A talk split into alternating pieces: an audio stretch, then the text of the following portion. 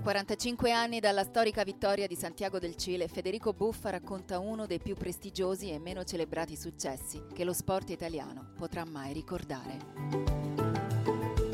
State per ascoltare la seconda puntata del podcast Sky Buffa racconta Davis 76, l'altro cammino di Santiago.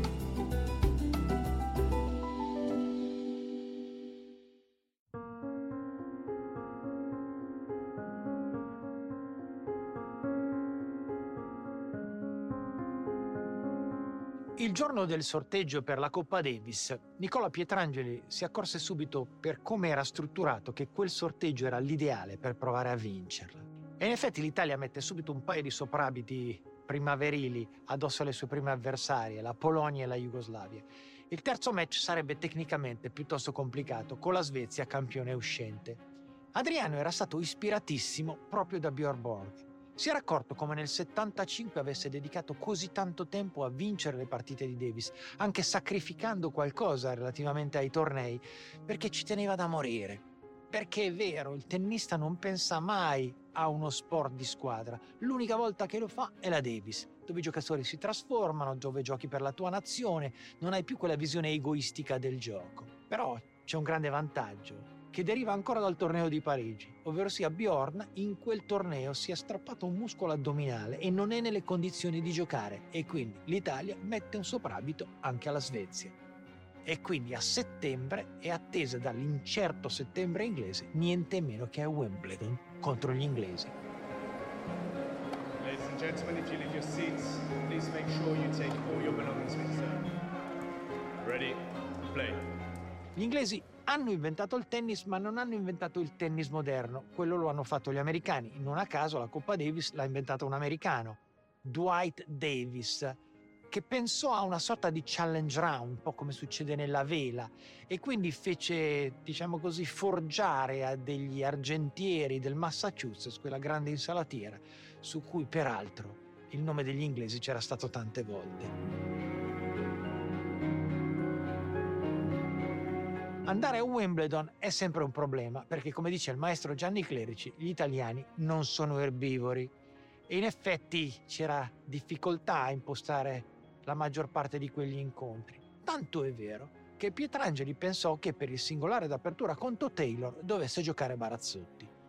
Ma Mario Berardinelli disse no, no, fidatevi di me, su questo campo va bene Tony Zugarelli. Ed è vero, è più adatto lui proprio per il tipo di tennis che gioca.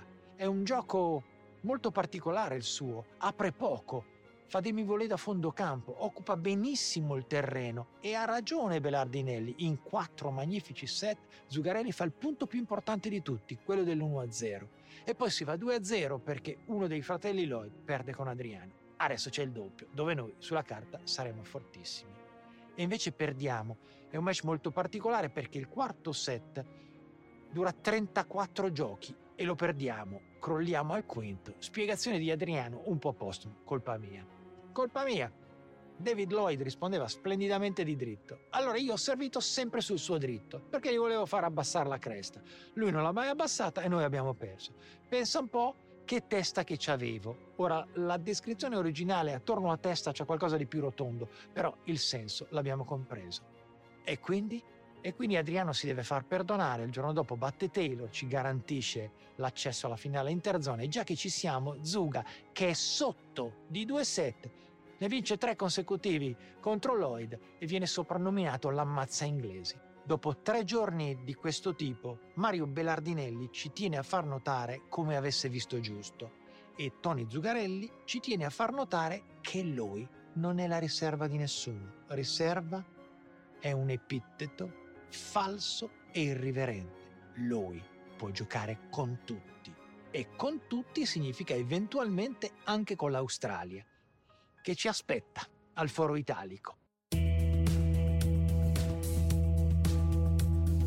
È chiaramente il turno più difficile, infatti Pietrangeli che era sempre ottimista, invece contro gli australiani parla di match francamente complicato.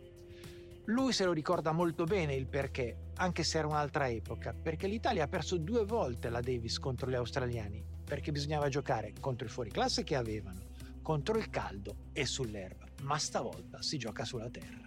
Il capitano non giocatore degli australiani è Fraser, che era un suo vecchio avversario negli anni 50 e 60. Ha molti giocatori a disposizione, non si ha la certezza di chi utilizzerà. L'unico che probabilmente utilizzerà di sicuro è il giovane Alexander, che è in grande forma. Avrebbe a disposizione il grande Ken Rosewall, che è ancora uno dei più grandi giocatori del mondo, ma ha 42 anni, detto muro di rose dall'inarrivabile Gianni Clerici. Difficile, no, infatti non lo convocano. Potrebbe giocare John Newcomb, che è ancora uno dei primi 15 al mondo, però di anni ne ha 32. È evidente che fa fatica sulla terra rossa e Barazza, inteso come Corrado Barazzutti, glielo ricorderà subito spazzolandolo via in tre set gli piace divertirsi, è ospite fisso tutte le sere al Jackie O, che è il club più in voga della Roma del tempo, però, però la sua volée di dritto è talmente di alto livello che ha un impatto che sembra l'incipit della quinta di Beethoven e quindi in doppio potrebbe essere pericoloso. E se si dovesse decidere tutto quanto in un match dove gioca lui, devi sempre pensare che questo a tennis è fortissimo.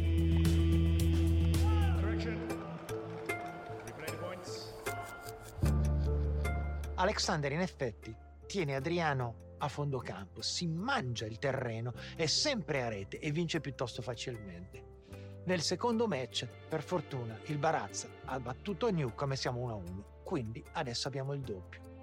Il doppio gli australiani lo fanno giocare da Newcomb e Tony Roach, che sono gli idoli di infanzia di Paolo Bertolucci. È una vecchia coppia, è un po' come vedere Ali negli ultimi match. Ti ricordi quanto forti fossero li devi rispettare anche se non sono più loro. Eppure, come succedeva anche con le ultime match di Ali, tu non li dai mai per sfavoriti. Paolo è nella sua stanza d'albergo. Paolo è un fenomeno, diciamoci le cose come stanno. Ha il dritto di Vishnu e il rovescio di Shiva. Ecco, peccato che le gambe gliele abbia disegnate Rubens, ma in doppio è una cosa eccezionale. Ma ha un grande dolore al braccio destro. È uno di quei momenti dove un tennista deve cercare di convincerci, al di là della novocaina, che il corpo farà quello che la mente gli ordina, ma è complicato. Arriva l'iniezione. Più che una partita di tennis è una meditazione in movimento, perché è difficile trovare un giocatore che sia così centrato per un periodo così lungo. È il padrone assoluto della partita. Normalmente il doppio con Adriano era costruito con questo punto di vista. Bertolucci crea il punto e Adriano lo definisce. Quel giorno Bertolucci era l'ingegnere e l'architetto e chiudeva tutto lui. L'ultimo punto del match è un suo smash.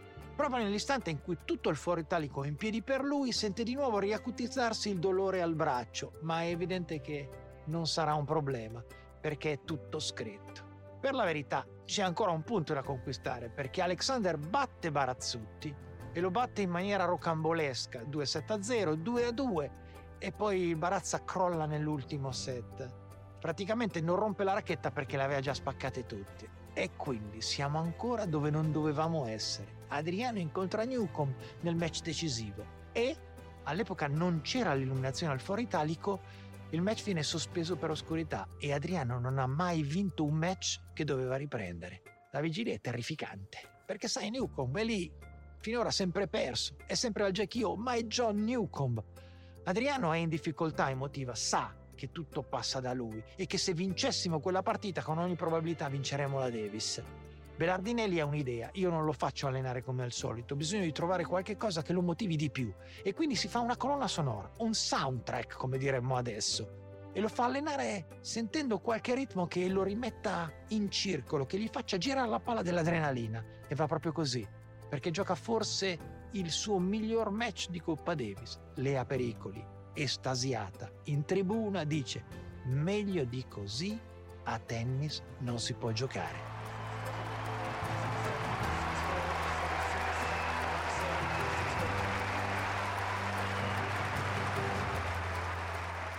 All'epoca, quando uscivi dallo stadio, chiedevi il risultato degli altri campi. In questo caso sarebbe, scusate, sapete chi ha vinto l'altra interzone? Il Cile il Cile e il calendario dice che si deve giocare la finale dove? A Santiago? A Santiago? Da Pinochet? Il clan italiano sa perfettamente che la partita più difficile non si giocherà là a Santiago, ma qui a Roma.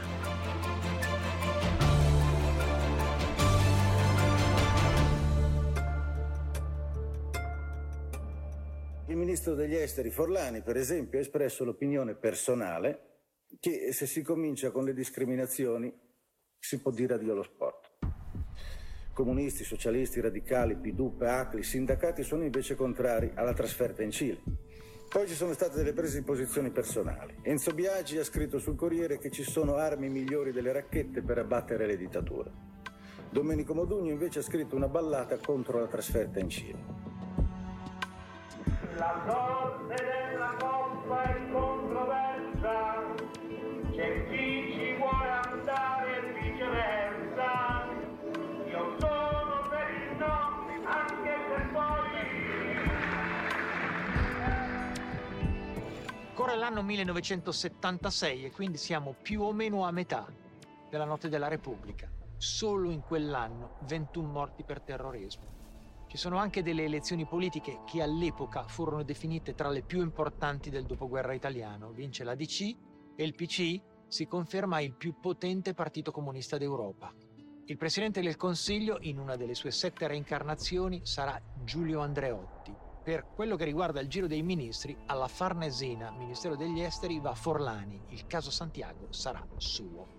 Il paese è oggettivamente in ginocchio. Andreotti sta per andare a Washington a chiedere un prestito agli americani.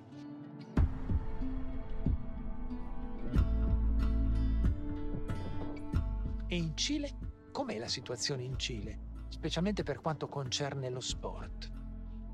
Direi che bisogna sempre dividere pre 11 settembre 73, post 11 settembre 73.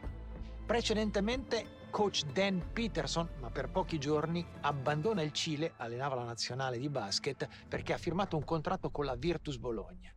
Post c'è un episodio subito che mette a nudo tutti i limiti di questo sistema sportivo. Si deve assegnare un posto per il mondiale tedesco del 74. Quel posto se lo disputano il Cile e l'Unione Sovietica, che dall'11 settembre non hanno più rapporti diplomatici di alcuna sorta. La partita d'andata si gioca allo stadio Lenin, oggi Luzhniki, e finisce 0-0. I difensori cileni si preoccupano soprattutto delle caviglie di Oleg Blokhin, fuori classe ucraino della selezione sovietica. La partita di ritorno si dovrebbe giocare a novembre, ma Brezhnev è categorico. No, noi là non andiamo a giocare. La FIFA è in grandi ambasce perché non sa come gestire questa situazione. Fanno una sorta di sopralluogo allo Stadio Nacional, dove nei sottoscala venivano torturati i prigionieri politici. Io posso farteli sparire quando voglio, però. E dice che si può giocare regolarmente. I sovietici non vengono. 2-0 a tavolino, ma la FIFA pretende un'orrenda pantomima, ovvero sia che l'11 cileno entri sul terreno di gioco contro nessuno per segnare un simbolico gol della vittoria. Non siamo nemmeno tanto lontani dalla famosa partita a tennis senza pallina che Antonioni immagina in blow-up.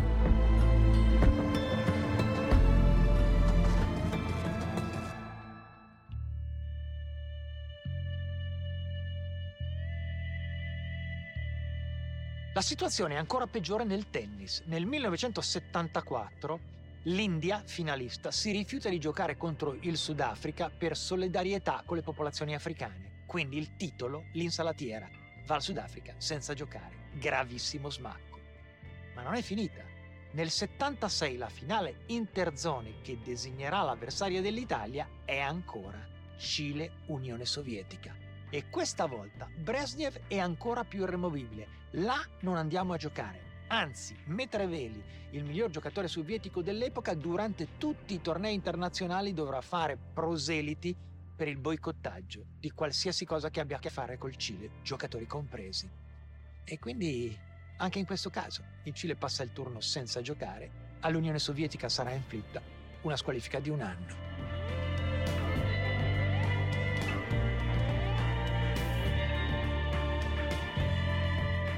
La finale della Coppa Davis si disputerà quindi di fianco all'Estadio Nacional.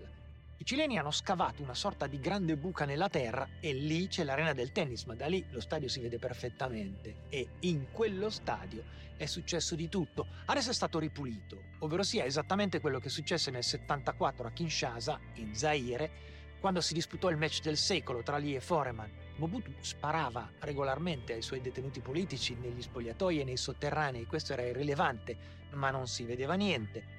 all'Estadio Nacional nei giorni successivi al golpe sono stati ammassati centinaia e centinaia di detenuti politici. Molti sono usciti nei sacchi blu, quelli che aspettavano i morti.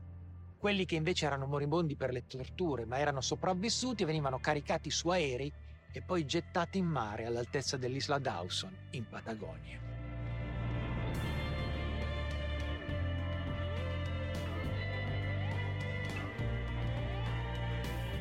Tra quelli che sono stati portati all'Estadio Nacional nei giorni immediatamente successivi al golpe, Victor Iara, saggista, poeta, sceneggiatore, regista, musicista.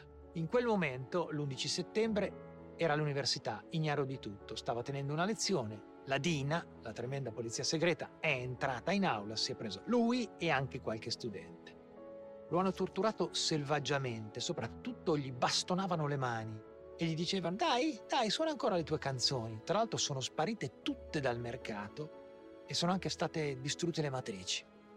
Ma uno dei suoi pezzi più famosi si sente ancora in Cile, tante volte in un paese che ancora oggi è esattamente diviso in due, il derecho de vivir in paz, il diritto di vivere in pace.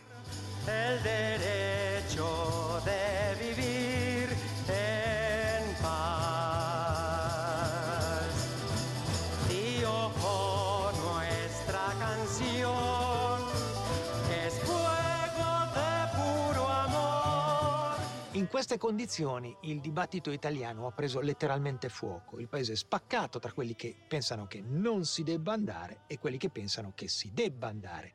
Non vi è ambasciatore, non vi è console. Io ritengo che di fronte a una necessità di solidarietà internazionale la salatiera debba pesare poco sull'altro piatto della bilancia, ma penso che debba pesare poco anche il commercio del rame. Quelli dalla parte del no sono ovviamente i partiti della sinistra e i giornali della sinistra come l'Unità, Repubblica, Il Messaggero, Il Giorno. Dall'altra parte i partiti della destra con il Corriere della Sera, il giornale di Montanelli e La Nazione. In mezzo la DC. Però l'esperienza storica e l'analisi politica mi inducono a ritenere, o quantomeno a temere, che Pinochet non si indebolirebbe per la nostra rinunzia alla Davis, magari si rafforzerebbe. E le organizzazioni sportive, il CONI alza un po' le braccia dicendo il tennis non è sport olimpico, non è cosa nostra. In realtà sarebbe per il sì. La FIT è decisamente per il sì, ma ha capito che non decide lei, ed è la verità. E la Farnesina dice, beh, tutto sommato nulla osta. La decisione della Federtennis di andare a giocare in Cile non può essere sottovalutata e svalutata fino al punto di ignorarla. Gli uomini chiave di tutto questo sono, per il fronte del dobbiamo restare a casa, il senatore Pirastu, diciamo l'uomo di fiducia di Berlinguer all'interno del partito per quello che attiene allo sport, e dall'altra parte Nicola Pietrangeli che si è preso la responsabilità per tutti quanti, è instancabile. Tra l'altro ha fatto notare, e questo è un argomento piuttosto interessante, che se ai sovietici hanno dato un anno di squalifica per non aver giocato l'interzone, a noi se non andiamo ne darebbero almeno due, il che significa che la Coppa Davis in Italia non la si vedrebbe per almeno due anni. Essendo la finale, allora vogliono dare un esempio vuol dire giocare fra tre anni.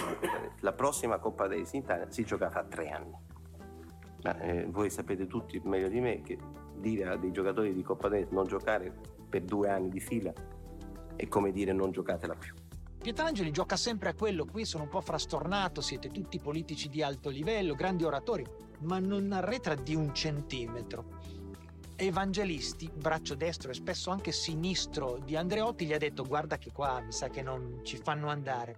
La risposta di Nicola è allora mi dovete togliere il passaporto e lo dovete togliere a tutti quelli che ci stanno per andare. Sto cercando di eh, fare capire che i giocatori devono essere lasciati in pace, perché noi se dobbiamo andare, come io spero, io spero da sportivo e da capitano di squadra, eh, bisogna anche capire che devono andarci con serenità. Il problema non è tanto negli studi dove il dibattito è civile, estremamente bene argomentato e fuori perché tutti i giocatori della nazionale italiana di Coppa Davis ricevono minacce. Panatta in particolare Paratta milionario, Pinochet sanguinario, gli gridano in molti ristoranti. Barazzutti ha fatto togliere il nome dal citofono di casa sua.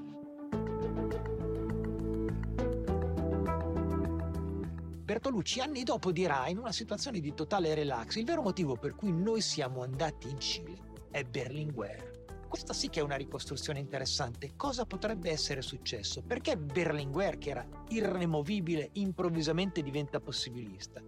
Si ritiene che abbia ricevuto una telefonata, che con ogni probabilità proveniva da un esule cileno, il quale gli ha detto, senti, siamo stati i primi a chiedervi di non andare, ma adesso probabilmente è meglio che andiate. Il Cile è un paese molto nazionalista e la propaganda là in Cile sta cercando di coagulare tutti attorno al concetto di noi contro il mondo e quindi sta coagulando consenso attorno a Pinochet.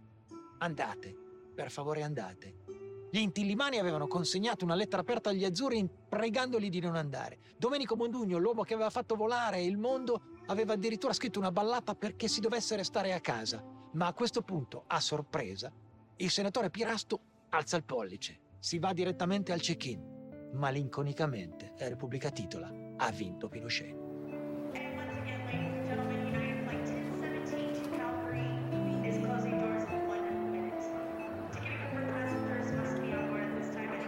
Il decollo era previsto per le 23.30, destinazione Buenos Aires, coincidenza per Santiago, 24 ore di volo, ma gli artificieri, sì perché siamo arrivati a questo punto, gli artificieri stanno controllando ogni centimetro cubo dell'aereo minuziosamente. Finché arriva la notizia non si parte più. Il volo è rimandato a domani mattina e quindi tutti quanti si trasferiscono al bar dell'Holiday Inn della Magliana. Sì, quella Magliana quella della banda che all'epoca era pure molto attiva